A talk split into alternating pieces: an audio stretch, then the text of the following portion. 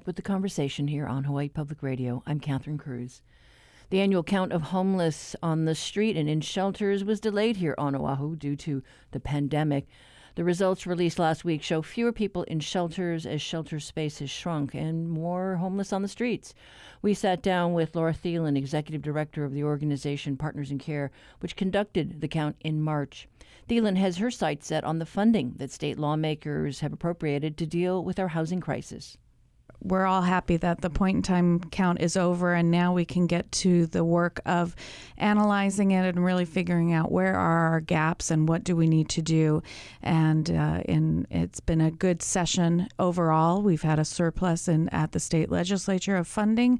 So we're really looking at multiple layers of how to address the issue of homelessness. And one of the most crucial parts is to actually build affordable housing. So there's quite a bit of money going towards that. Also, looking at DHHL to try and get more funding for those beneficiaries that have been on the wait list for so long. So that's going to be the most important thing for us to go do moving forward is really figure out where all the gaps are. But I think it's very loud and clear that housing is healthcare. And We can especially say that over the last couple of years that people are much safer if they are able to stay in their homes and be able to quarantine themselves and isolate themselves if and when they get sick so that that's not spread around our entire community. So housing is essential. And you know, I was driving by the uh, housing there on Nimitz Highway and was just thinking, wow, you know, it was a vision, somebody's idea to put housing there for families with children. There's yes. a preschool there. The folks have access to jobs. And I thought, you know, we do need to pat ourselves on the back because we are doing things and there are positive things. And so when you have families, fewer families in the shelters because they're in in homes, I mean that's a good thing. Yeah, I think overall we can we can say that there are many successes within our community. I think what we really need to do is boost all of them up because every single person and family has a different story and a different pathway into housing and into into the rest of their lives. And so we really need to figure out all of the programs that are doing really well and really support them to boost their capacity and then look at the programs that maybe are not doing as well are not correcting the problems that we're seeing through our data and adjust so that they can be successful. We did have a, a, slight decrease in the overall point in time count. We had 4,448 in 2020, and we counted on March 10th, we counted 3,951. So, what we're really seeing is we saw a decrease in the number of folks in shelters and part of that is because of depopulation due, due to COVID, but it's also because of their hard work getting people into permanent housing. But we did see an increase in the unsheltered population. So when people are saying, uh, you know, we're seeing a lot more folks, I think that's a combination of them uh, not as many people being out as there were pre-COVID, but also because uh, they're they're not able to access the shelters. Uh, there's not as many beds. Several programs have shut down over the last two years, including like Villages of Maili. The Family Assessment Center has begun to close, and the Next Step Shelter is scheduled to close. So and those two are in Kaka'ako. Yes, those two are in Kaka'ako, and even though they're on the last stages of closing, they stopped taking participants participants several months ago so that they wouldn't just be pushed out on the last day.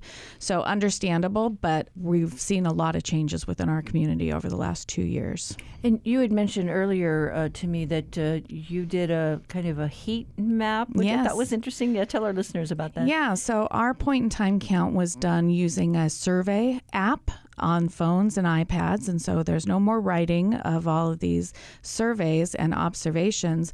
So our team of over 300 people went out on the morning of the 10th to see where people were sleeping the night before. And it was GIS locating services. And so for every single person that was interviewed, we were able to see where they were on the island of Oahu. And we created a heat map to show where there were big pockets of folks that we were counting and where there might be some differences. And so, you know, we are never going to be able to count every single person that's out there during these counts. And so it's important to remember that this is a snapshot. This is one data point that we use to really address the issue, but it's an important one so that we can really see where are the groups of people, where do we need to put more effort, and where did we not pay attention to. And so, um, what are you seeing? Where have the bodies kind of dispersed to? Well, we're seeing more and more people spreading into residential areas. You know, a few years ago, that wasn't so much of the case. We're also seeing the most recent cleanup of Chinatown and the enforcement of weed and seed in that area. There was a significant drop in that small area in Chinatown. By looking at the data so far, it looks like a lot of folks moved just outside of those areas. So we're going to do a deeper dive to really figure out are those the same people that were in Chinatown? And if they are, what do we need to do to get them not just moved away from a certain area, but actually into housing or into treatment? So that would be in areas like in Iwilei or in yeah. other parts of mm-hmm. downtown. Yep. And some of the services have moved into the Iwilei area over the last several months. So that was definitely a dramatic change that's occurred in the last, you know, several months. But I'd also like to point out that even though we, we saw a slight decrease, everybody kind of expected there to be a huge surge right after the eviction moratorium was lifted and just due to COVID. And although I'd love to see our numbers go down significantly more, I think we dodged a big bullet. During COVID, we had uh, several COVID related funding sources come into the state. And one program alone, the Oahu Housing Now program, housed over 800 people. So those were 800 literally homeless folks who were not on the streets over the last year. So not only did we benefit from them not having a lower rate of getting sick, but we also got them off the streets. And so that's a really important factor to bring in here is that during COVID, every single program continued to work every single program continued to try and find housing for folks and treatment services. So, although some of us were, were kept at home and couldn't work, and some people lost their jobs and, and all that horrible stuff, we were lucky that we were able to still function as a community serving those who are experiencing homelessness. You know, when we last talked to Scott Morishige, the state homes coordinator, it was not long after oh, there was a couple that was uh, sleeping in their car on the side of the mm-hmm. road, and uh, it was a freak accident, and somebody hit yeah. the car and, and they died. And uh, mm-hmm. uh, I, I I just was wondering about you know did we count everybody, you know, living in their cars? I mean, I know the Big Island, I think, has a, a program where a church has opened up their a lot, safe and a safe mm-hmm. place to mm-hmm. park. What do we know about Oahu and people living in their cars? Well, Family Promise actually made a big effort this year prior to the count to try and, uh, you know, a lot of families live in, in vehicles.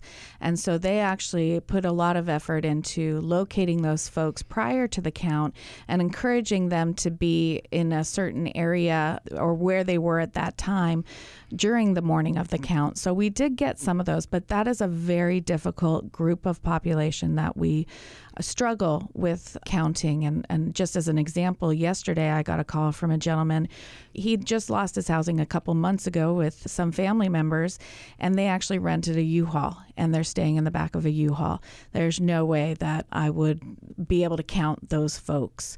So there's always going to be those kinds of things, but trying to get safe places for parking is definitely something that's on our radar, and we're hoping to see if we can do something like that here on Oahu. Yeah, I mean, I was out down by um, Camp Erdman. Yeah, noticed uh, several cars parked on the side, and, and it was very early in the morning on a bike ride. But yeah, you, you yeah. know, you could tell they were, you know, not camping on the beach, mm-hmm. but um, yeah, you just kind of wondered about their situation. It's really unfortunate, and a lot of times what happens is those are usually cars that are not running so well, and so if they get stuck or they don't have their registration up to date the one thing that they have could be taken away from them. And so that's, you know, we we want people to be as safe as possible and you know, cars do afford you some safety, but you know, we need to get folks off of the streets. And so what are you uh, looking forward to with the passage of uh, legislation this past session? I know that a lot of bills are waiting for the governor's signature, but mm-hmm. what are you most hopeful for? Well, I'm most hopeful that we can create a plan that's really addressing all levels of housing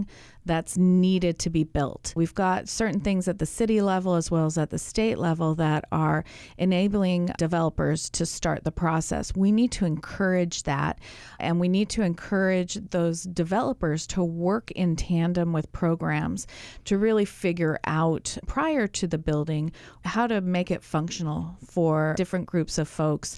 Are we going to be looking at just a project based program or are we looking at trying to get developers to accept vouchers? You know, those kinds of things. We need to help developers with the city and with the state figure out how to make those projects pencil out because if they don't pencil out, they're not going to be built. And so we need to make those efforts. And, you know, we have seen some uh, proposals for affordable rentals. Mm-hmm. You know, DHHL, I think their project over there at the old Bowl-O-Drome, you know, that's yep. moving along. There are some other projects with affordable rentals that are also on the on, on paper at least. Mm-hmm, mm-hmm. Uh, so we're headed in that direction. But, you know, I, I, know at one time they talked about, well, do we do the old Kuhio Park Terrace model with, you know, tall towers mm-hmm. or we do something uh, lower yeah. scale? I think we do a little bit of everything. And I think one of the things that we should be able to jump on as quickly as possible is there are a lot of properties that are owned either by the state or the city that are vacant right now. And, you know, we've, we've started getting those lists and we really need to figure out can we get these up and running as quickly as possible? Because, first of all, those are sitting vacant, which usually turns into a little bit of a mess if it, they're dilapidated for too long. Years ago, when state hospitals were closing and affordable housing was getting harder and harder to see and find in our community, that's also the time that some of the military bases started shutting down. And so I'm, I'm very pleased to see that we have used some military facilities for some different projects, especially out at Barbers Point. But we let a lot of those buildings get dilapidated and never get used. And so rather than recreating the wheel, let's take a stab at looking at what can we put into place quickly and take up the, the vacancies that are already out there. Hopefully we do that. but yeah. thank you so much. Thank you. That was Laura Thielen of Partners in Care, which just issued its report on the snapshot of homelessness in Oahu shelters and on the streets.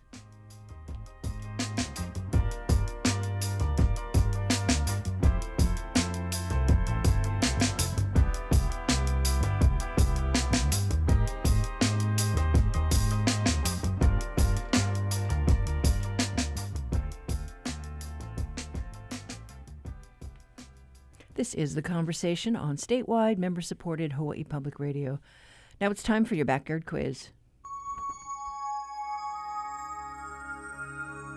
Oni hoa, ole hua, oni hau, o kauai, o ahu, o molokai, o lanai, o mau, o ka ho'olabe, o Hawaii.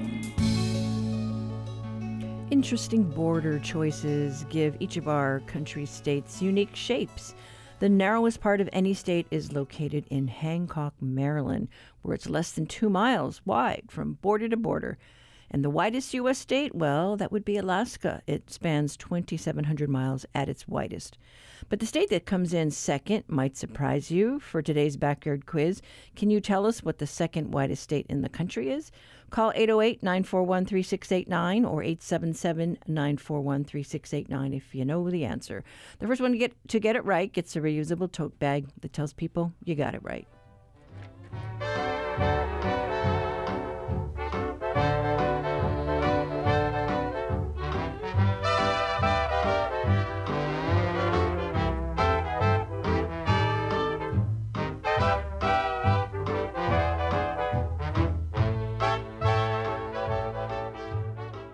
Support for the Backyard Quiz comes from NAREIT Hawaii, which is committed to supporting nonprofits dedicated to providing workforce housing for growing families, such as the Kauai Housing Development Corporation. NAREITHawaii.com.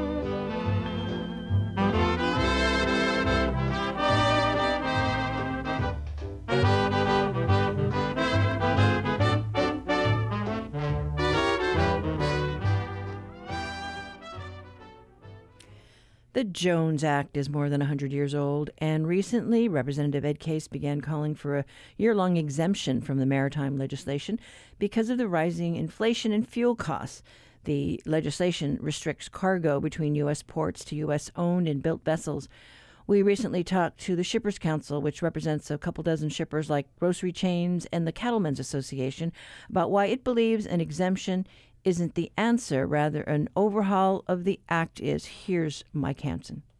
The Jones Act requirements make it very expensive to ship things, and often we don't have the kind of vessels that are needed to move a particular kind of cargo.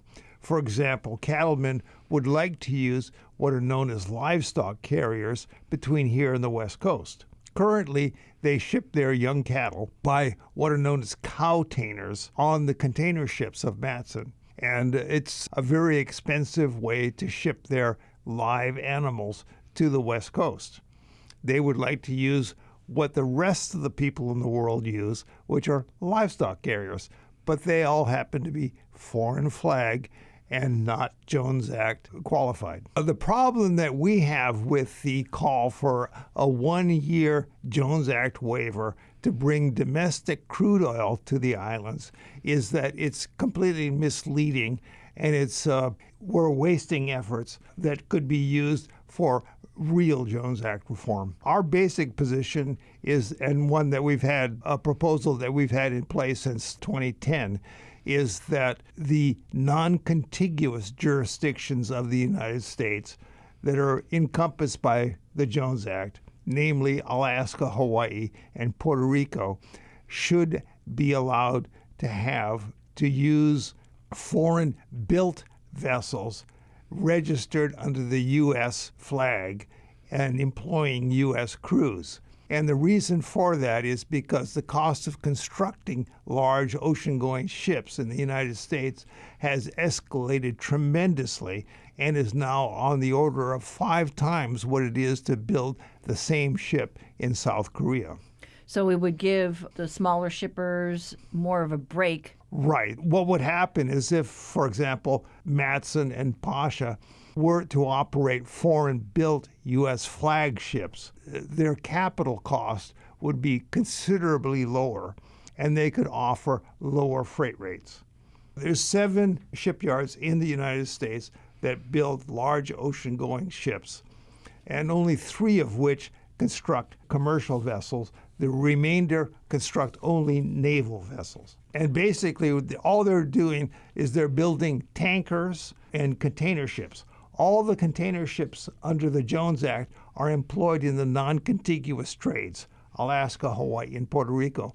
They can't compete on the coastal trade around the main U.S. because their costs are much greater than is the case for truck and rail. It's in the case of what they're calling for a one year exemption for tankers, foreign flag tankers, basically to import crude oil from the U.S. West Coast. Number one, the law doesn't allow them to do that. The law restricts Jones Act waivers to an initial period of 10 days with extensions of 10 days each for a total of 45 days for any one set of circumstances.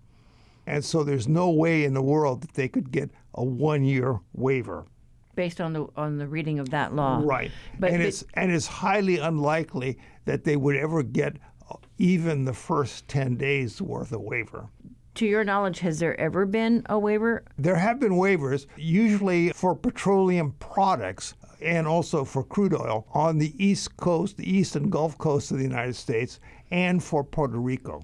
Okay, and and in what cases were those used? What was the justification? Usually uh, a weather emergency, hurricane. That last series of hurricanes that, that hit Puerto Rico a couple of years ago, the Trump administration issued a Jones Act waiver to cover that.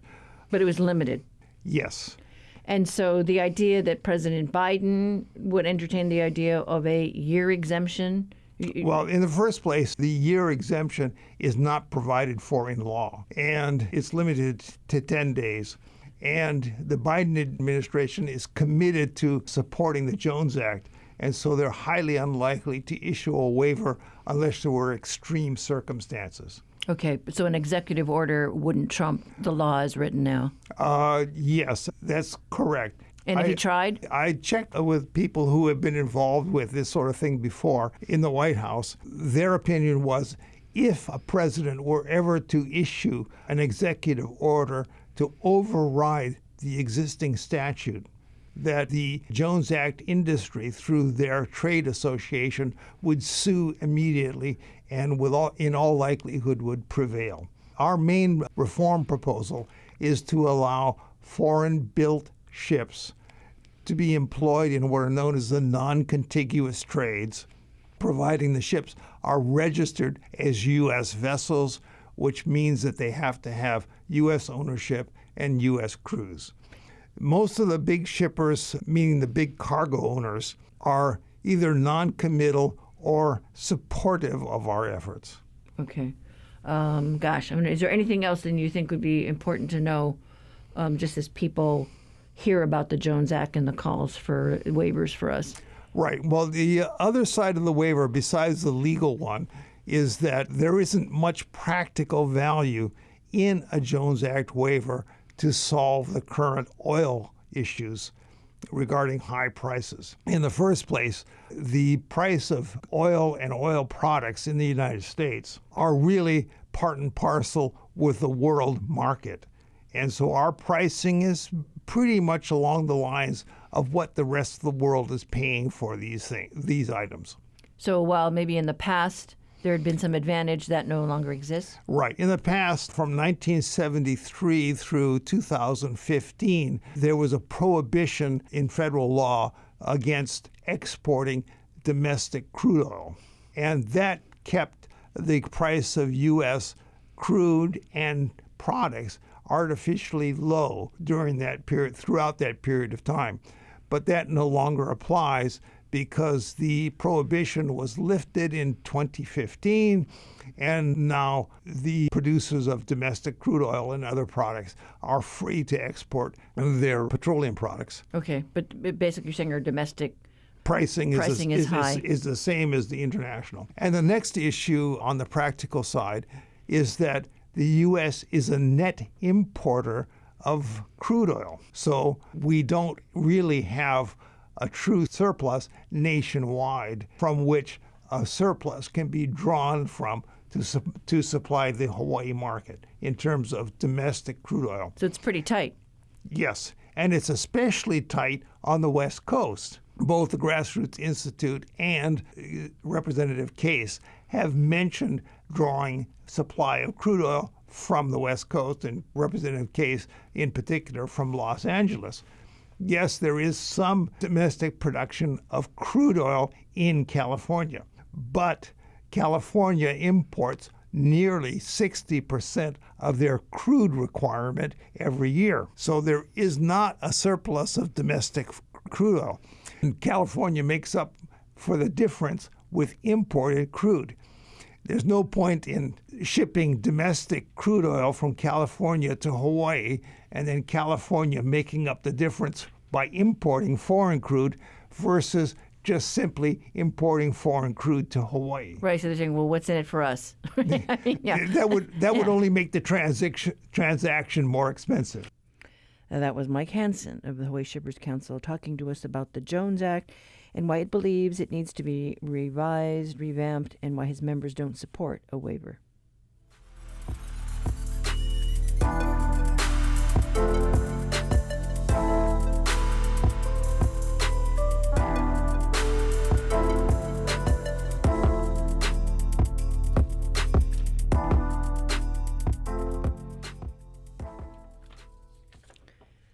Our reality check today looks at the future of sandalwood. Honolulu Civil Beat reporter Paula Dobbyn joins us with that story. Good morning, Paula. Good morning. How are you? Good, good. So, gosh, we have a long history with sandalwood, but uh, your story says there's a uh, the industry may be coming back. Um, yes, there is definitely a major reforestation effort taking place on the Big Island.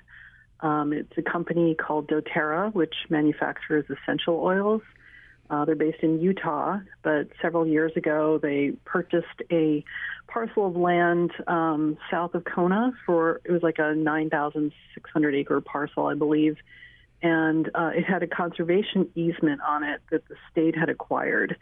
So basically, that means that the um, the land was restricted in terms of what could be done on it. Um, it had been um, originally a native sandalwood forest, but um, as you may know, um, the history of sandalwood is kind of a sad one. It was overexploited, overharvested for many decades in the 1800s, and uh, and then when that went, wound down, uh, the land was used for cattle ranching, and uh, also a lot of feral uh, pigs and sheep and other other animals, including rats, have really decimated um, what was left of the sandalwood. But um, because of this conservation easement and the purchase of the land by this company called doTERRA, uh, they're doing some innovative things to try to bring sandalwood back on that uh, parcel of land. Yeah, I mean, that's good news. I mean, you know, we're always hearing about how we need to plant more trees in Hawaii, and here's one company that's actually starting to do that. Yeah, um, they got the land in, I think it was 2018, and they started a pretty massive uh, reforestation effort. They have a nursery on the property, and they planted over 300,000 native trees, sandalwood and koa, and other native species. Um, and they are manufacturing essential oil, but they're only using dead or dying sandalwood um, in that process, and they keep 75% of the land forested. That's part of the management plan that they have um, in place with the Department of Land and Natural Resources. So um, it's a it's an innovative project, and it seems to be going really well. And um, you know, hopefully, we'll have more native sandalwood on the Big Island as a result of it. Now, uh, your story talks about how they're tapping uh, something called a Forest Legacy Program. Yes, uh, that's a program that is administered by the U.S. Forest Service. Uh, it's a competitive program um, that you can apply for if you have a parcel of land that you feel can be managed um, sustainably. Um, and in this case, the Department of uh, Land and Natural Resources of Hawaii applied um, to get this land um, in that pipeline of funding from the Forest Service, and they were successful. Um, and so, um, with that, we have this, you know, large piece of what was private land, um, you know, that is now being managed sustainably. And there, there are other examples of these forest legacy programs in the state of Hawaii, um, on Oahu, Maui, and also on the Big Island. So, um, it's, it's a pretty cool effort to try to, you know, keep land that otherwise would be developed um, or degraded, you know, in in a sustainable forestry program. Um, with this parcel on the Big Island that doTERRA is managing, um, there had been a plan to develop that into like 500 homes and a golf course. Um, so with this project, you know, they're able to bring back the trees, they're able to control erosion, which is good for our water quality and coral reefs and things like that. So seems to be a win-win all around. Yeah, I mean, uh, they plan to what plant a million trees by 2030. So they're uh, ambitious plans, but um, you know they are also, uh, you know, kind of boosting the production side, right? I mean, they just opened up a, a new facility here on Oahu. Yeah, um, the aromatherapy sector of, of the wellness industry is, is really booming, apparently. Um, and so they are getting a lot of uh, customers the, in Hawaii, and in order to facilitate shipping and kind of cut down on their carbon footprint, instead of having to ship a lot of stuff over, um, you know, to individual customers from the mainland, what they're doing is um, they've opened this fulfillment center in Oahu, and uh, you know, customers can pick up their products there as opposed to you know having them uh, shipped overseas or from you know the the mainland um, production centers. So that just opened over the weekend. Yeah, well, bright spot on the horizon. But thank you so much, Paula. You bet. Have a good day. And that was reporter Paula Dobbyn with today's reality check. You can re- read her story online at civilbeat.org.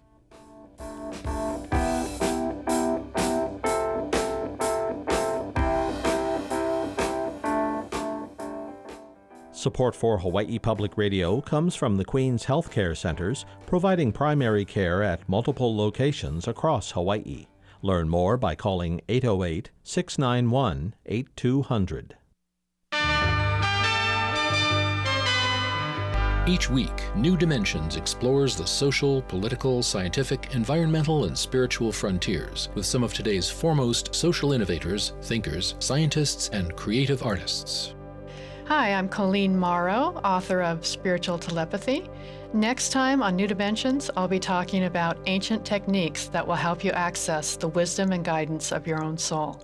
Beginning Sunday morning at 11. I bet it's safe to say that we understand that our climate is changing, but do we have the data we need to adapt?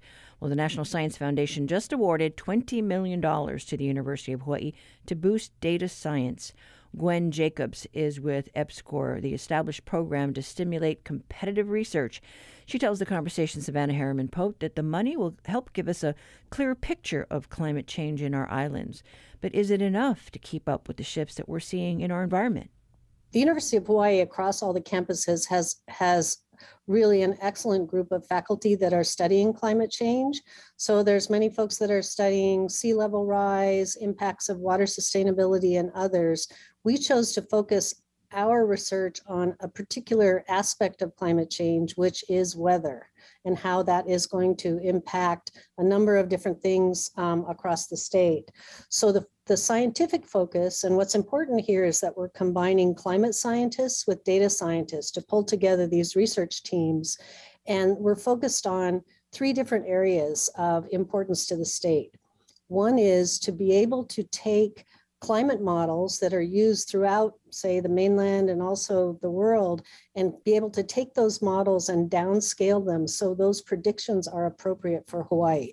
We don't have those models now, and that will be something really new and helpful to all of us. This will help us predict things like rainfall patterns in the future, drought, incidents of, of flooding, and others. The other area we're going to look at is how climate impacts our water balance through understanding how our native forests and other our mountainous areas help to capture additional water that comes into our resources and also to understand how the various plant species that are present in our native forests and others, how those are adapted to climate change, because that's a really important mechanism for being able to understand how we capture water from the atmosphere and also to study how that that water is actually stored in soil moisture. So soil moisture is important for understanding uh, things like drought and also predicting floods. And then the third area of research is to try to understand better how our changing patterns of using the land in Hawaii impact both climate and our ability to sustain our natural resources, most importantly, our native forests and our water supplies. Let me explain it in a slightly different way. So we do have, say, for example, over 40 years of data on rainfall patterns in Hawaii and how that's been changing. That gives us a historical idea of how things are changing and changing for the future.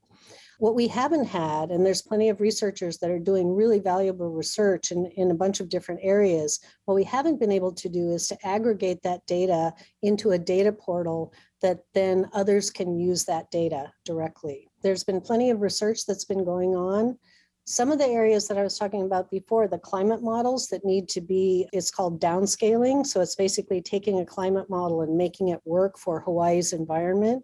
That is something that we have not had in the past. So that will be new.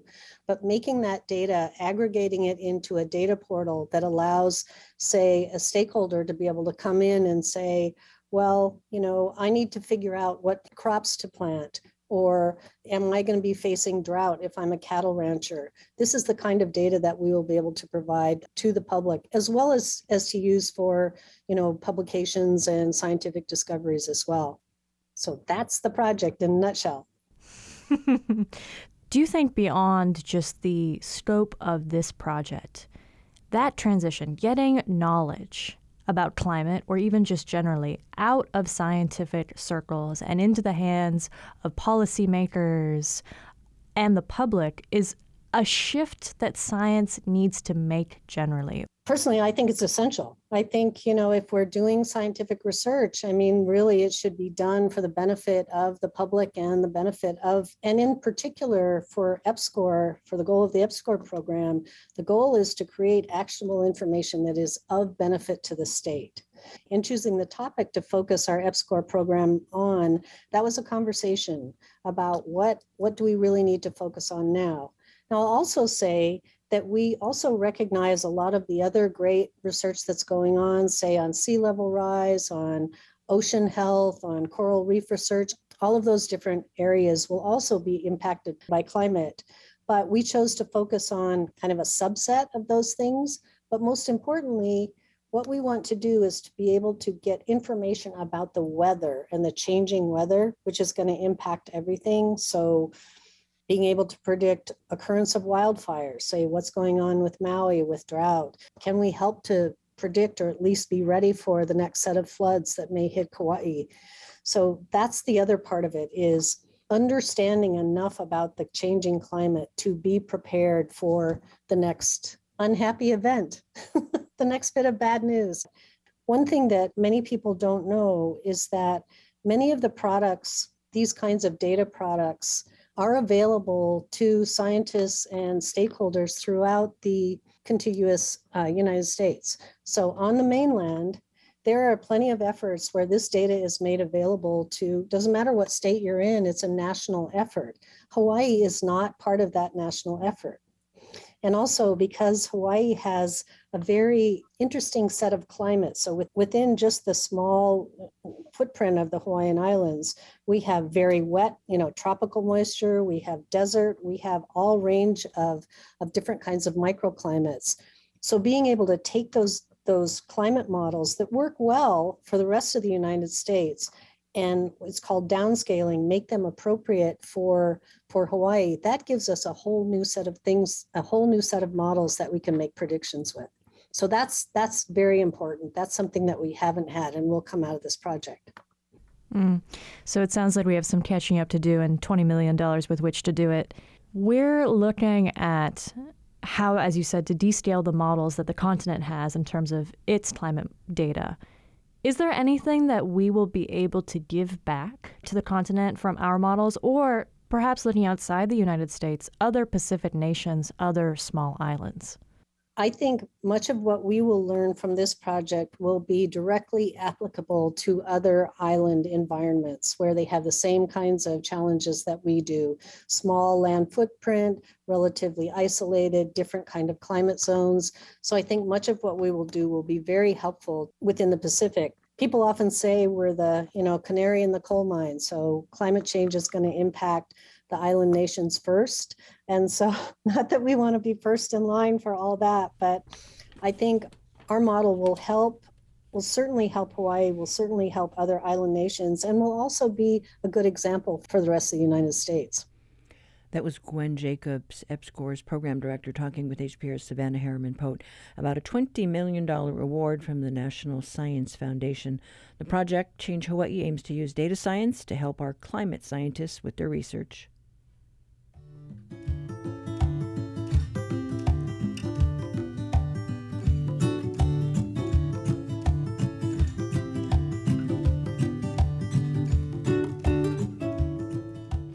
This is The Conversation on listener supported Hawaii Public Radio.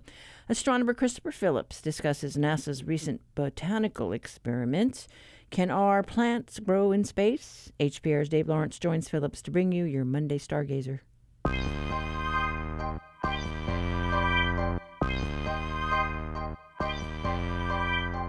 Stargazer Time, our weekly look into the massive universe around our tiny planet and things we might try and spot in the sky. As usual, we're so thankful to have the expertise of astronomer Christopher Phillips at our disposal, and wouldn't you know it, we got him on the line too. Hey, Chris, what's going on this week? And welcome back. What do we have? Hey, Dave. Good to be here. So this week, stargazers look out for Venus, Mars, Jupiter, and Saturn, which continue to be visible in our eastern skies before dawn. The moon this week is a mere waning crescent, and so conditions will be great for stargazing. And this week you said you have an exciting one about gardening in space. Indeed, I do.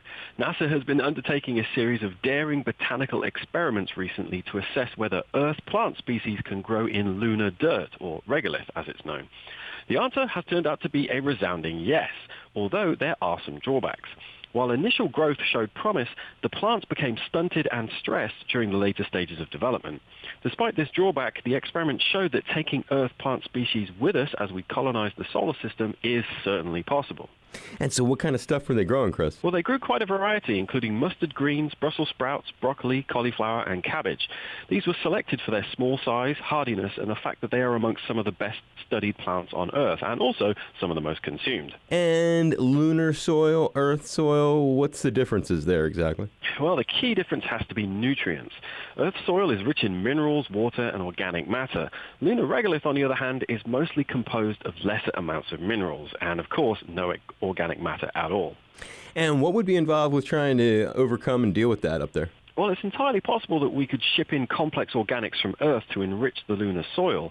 Or in the near future, it may be possible to genetically tailor our plants to grow in lunar regolith. Or we could build like special spaceships that were giant dump trucks filled with dirt and just haul it up there. Dump it all on the moon. Whole new industry. And the plant's not just about food, more to it, huh? Indeed. Studies have shown undoubtedly that being surrounded by plants is good for one's mental health, as well as oxygen purification. By growing plants on the moon and Mars, we may well be providing a critical mental health accessory that would otherwise be lacking in the sterile environments of space colonies. A fun one. Christopher Phillips and Stargazer this week. Thank you so much. You are welcome, Dave. I'm Dave Lawrence. You can find that at hawaiipublicradio.org. Support for Stargazer comes from Ferraro Choi, architects for the Natural Energy Laboratory of Hawaii Authority's Hawaii Gateway Energy Center in Kailua Kona. FerraroChoi.com.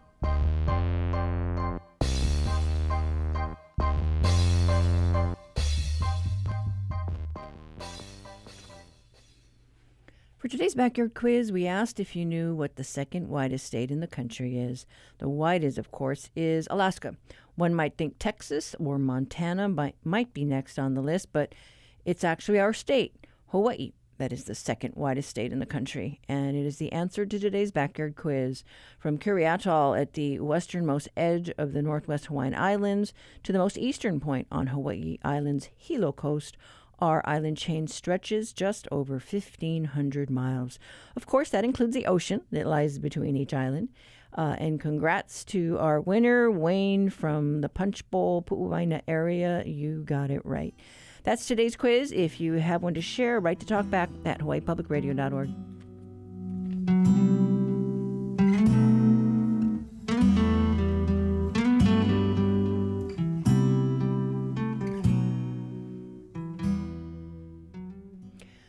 Kaho'olawe was once home to a thriving native Hawaiian dryland forest and at least 11 wetlands.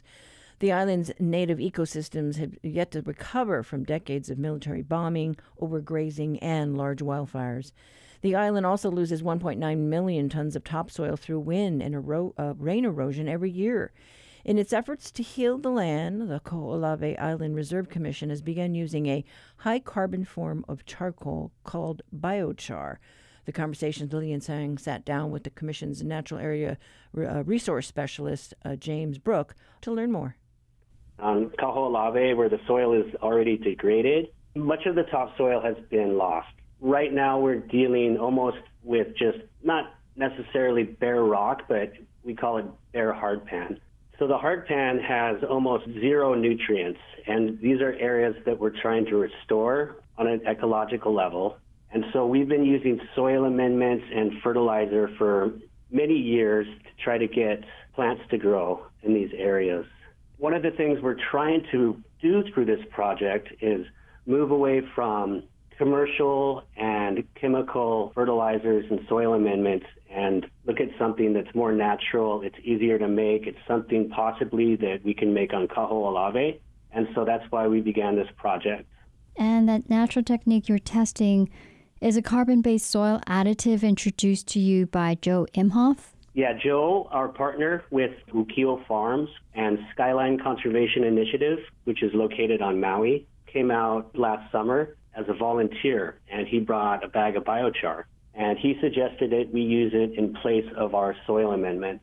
And so it kind of began the process of using it as a soil amendment as opposed to some of the commercial soil amendments and fertilizers that we were using to see if it would work for our restoration goals.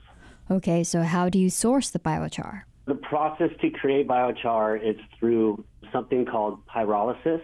Basically, biomass that's been turned into almost 100% carbon using high temperatures and zero oxygen. And you're creating almost a charcoal like substance. And so all of the carbon, instead of escaping into the atmosphere through smoke and steam, it is contained within the biomass or hardwoods itself. There's some additional science that goes into it. So Ukio Farms, they add probiotics and micronutrients into the biochar, which creates a living environment for microorganisms.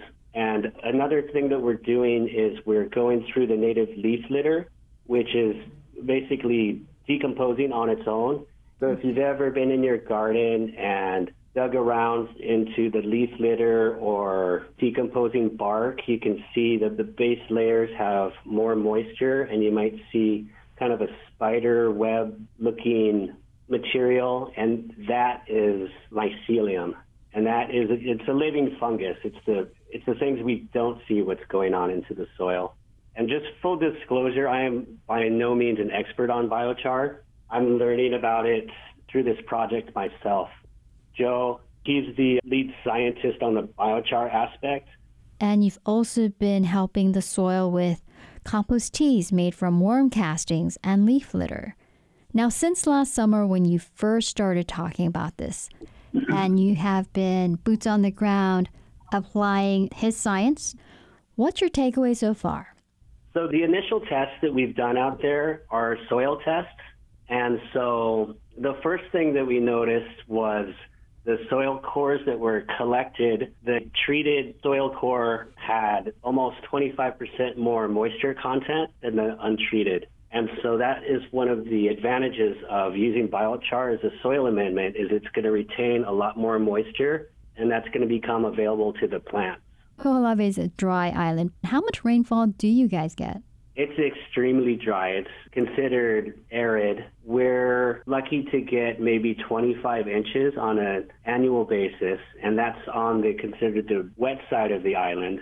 On the dry side, sometimes we'll only get half that amount. And that's the areas that we're experimenting with this biochar technique because we don't have the rain catchment on the dry side of the island.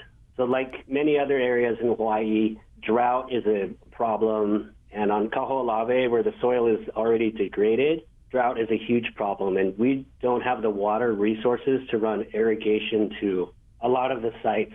The island is 45 square miles, and so we have to restore the entire island. So we're working with 45 square miles, very little water. And so anything that we can do to improve the soil health is going to be beneficial for ecological restoration. Your research shows that with the addition of biochar, topsoil is able to support plants with a healthier microbiome. Yes, definitely. There's more nutrients and water available to these seedlings. At least that's something that we're trying to either prove or disprove. And I wanted to mention that the biochar grant is being funded through a program called Pacific Birds Habitat Joint Venture, and that's through the U.S. Fish and Wildlife. And what are your hopes for this project and the future of the KIRC Restoration Program? So, with our restoration program, what we found that just by doing native outplanting, other native species will appear like invertebrate life. So one of our philosophies is if you build it, they will come. Just by outplanting a'ali'i, we've discovered koa butterflies and koa bugs, which are native Hawaiian insects, and other new species, some endemic, just known to Kaho'olawe. So the more we look on a micro level, the more we find. And so looking at it holistically, we want to also restore the soil to a native environment that self regenerates on its own. So I guess my hope is to try to create a restoration process that will not only help the island, but it'll help bring back all the native Hawaiian species. You have been with the commission since 2003. How has the island changed just in your own experience for all this time? There's definitely more vegetation out there. We've developed techniques to do restoration on almost every part of the island. And so just seeing the vegetation come back is a good thing. We do have to compete with invasive species, so we kind of have to pick our battles on which invasive species to keep, which invasive species do we use. Like the kiawe can be used as mulch, or we can turn it into biochar. And some species we are trying to eradicate completely. And one of the exciting developments that's happened is we created a partnership with the University of Hawaii. And so they have a soil health lab and a UH geophysics lab that we've been partnering with. And so we're able to take our soil and have it tested at the university. And they're going to look at it for different components to look at soil health. So we'll have a really good metric of how the biochar is improving the soil versus commercial soil amendments or soil that is just completely left bare. We have techniques for outplanting in almost every area, even areas that have been cleared with unexploded ordnance. We have a technique to outplant in areas like that. We build up the soil from the ground up. We don't actually do any digging. So this is just another technique that we're trying to employ for restoration. That was James Brook of the Kaho'olawe Island Reserve Commission's restoration team talking with HPR's Lillian Song. The first phase of the biochar project to test its effects on Kaho'olawe's topsoil runs through June. We will have links on the conversa- conversation page of our website, hawaiipublicradio.org, later today.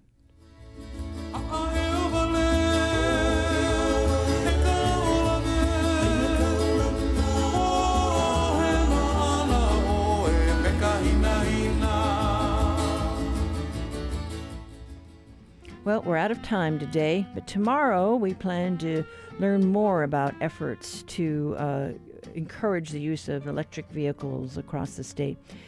Do you have a, an idea to share with us? Call our talkback line 808 792 8217. Missed something and want to listen back to something you heard today? Well, all of our shows are archived. Find them on the conversation page at hawaiipublicradio.org. I'm Catherine Cruz. We will be back tomorrow with more of the conversation.